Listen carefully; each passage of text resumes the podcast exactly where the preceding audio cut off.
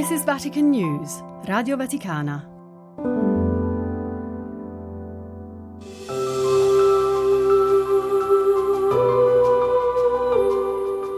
Anche chi sa poco o nulla di lui, quando scrive un'email o guarda il calendario, calcola gli anni a partire da quello della sua nascita.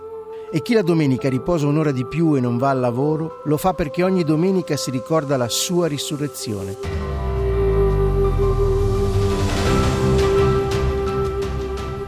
Chi è Gesù di Nazareth che ha condizionato così tanto le nostre vite? Sono Andrea Tornielli e questo è Nazareno, il podcast che vi racconta la vita di Gesù.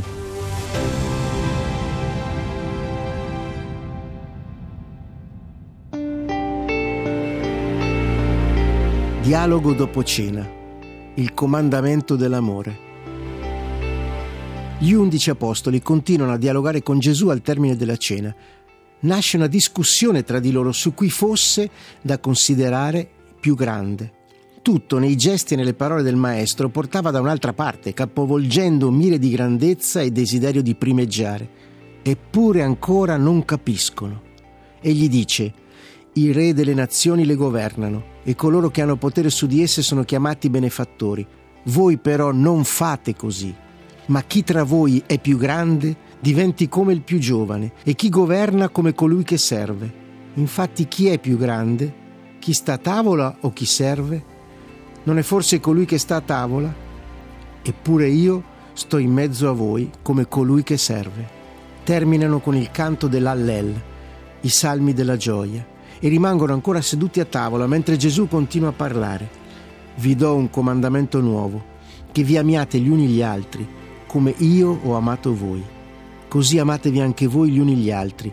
Da questo tutti sapranno che siete miei discepoli, se avete amore gli uni per gli altri.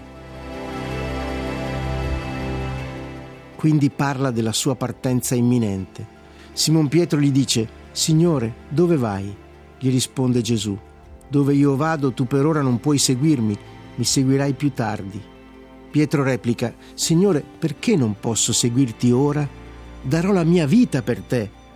Risponde Gesù, darai la tua vita per me?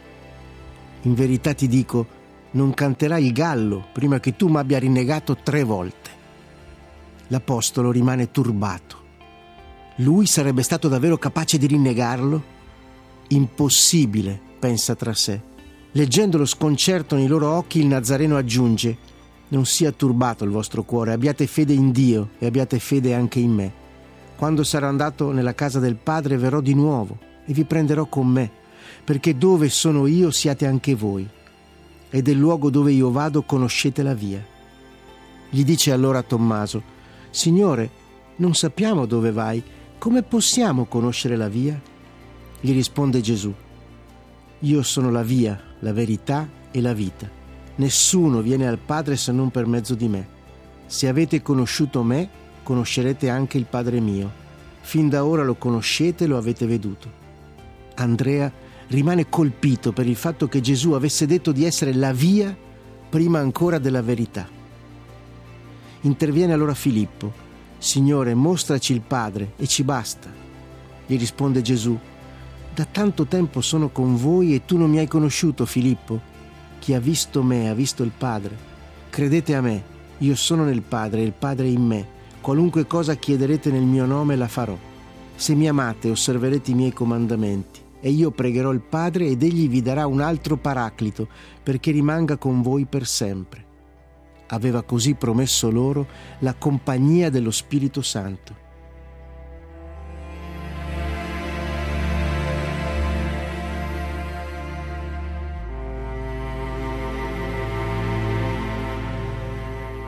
Chiede loro di rimanere uniti con Lui e in Lui. Io sono la vite vera e il Padre mio è l'agricoltore. Ogni tralcio che in me non porta frutto lo taglia, e ogni tralcio che porta frutto lo pota perché porti più frutto. Rimanete in me e io in voi. Io sono la vite, voi i tralci. Chi rimane in me e io in lui porta molto frutto, perché senza di me non potete far nulla. Chi non rimane in me viene gettato via come il tralcio e secca. Poi lo raccolgono, lo gettano nel fuoco e lo bruciano. dà così agli apostoli anche un'indicazione precisa che si sarebbe dovuta trasformare nella loro caratteristica distintiva. Questo è il mio comandamento, che vi amiate gli uni gli altri come io ho amato voi. Nessuno ha un amore più grande di questo, dare la sua vita per i propri amici.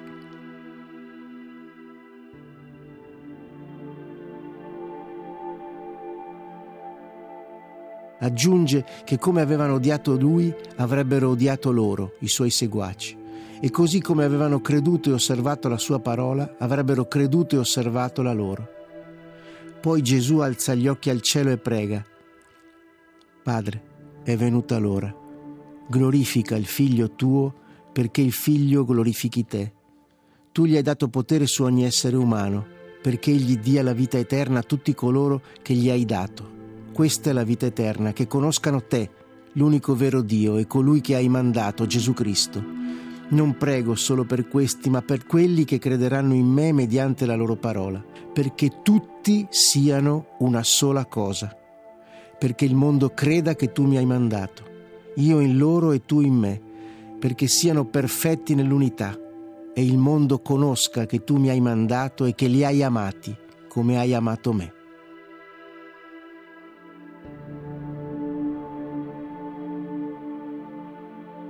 Una cosa sola con lui, una cosa sola tra loro.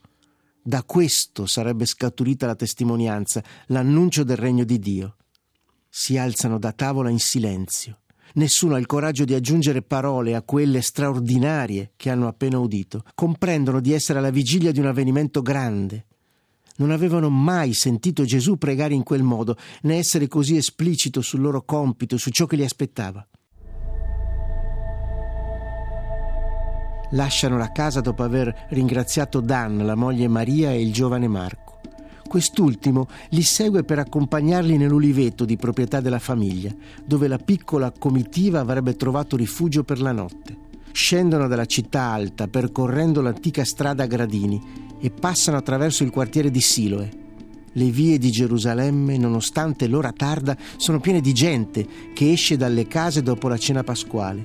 Escono dalla porta di Sion, si fermano sul Monte degli Ulivi, nell'orto chiamato Getsemani, cioè Torchio d'Olio. È una zona protetta da un basso muro di pietre. Nella parte più bassa, al riparo, all'interno di una piccola baracca di legno, si trova il frantoio. Anche Giuda, il traditore, conosce quel luogo, perché Gesù spesso si era trovato là con i suoi discepoli.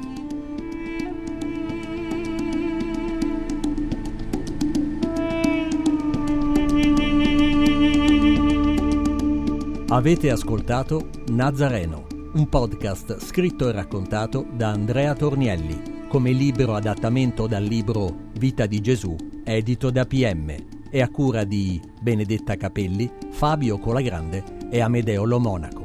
Realizzazione tecnica di Adriano Vitali.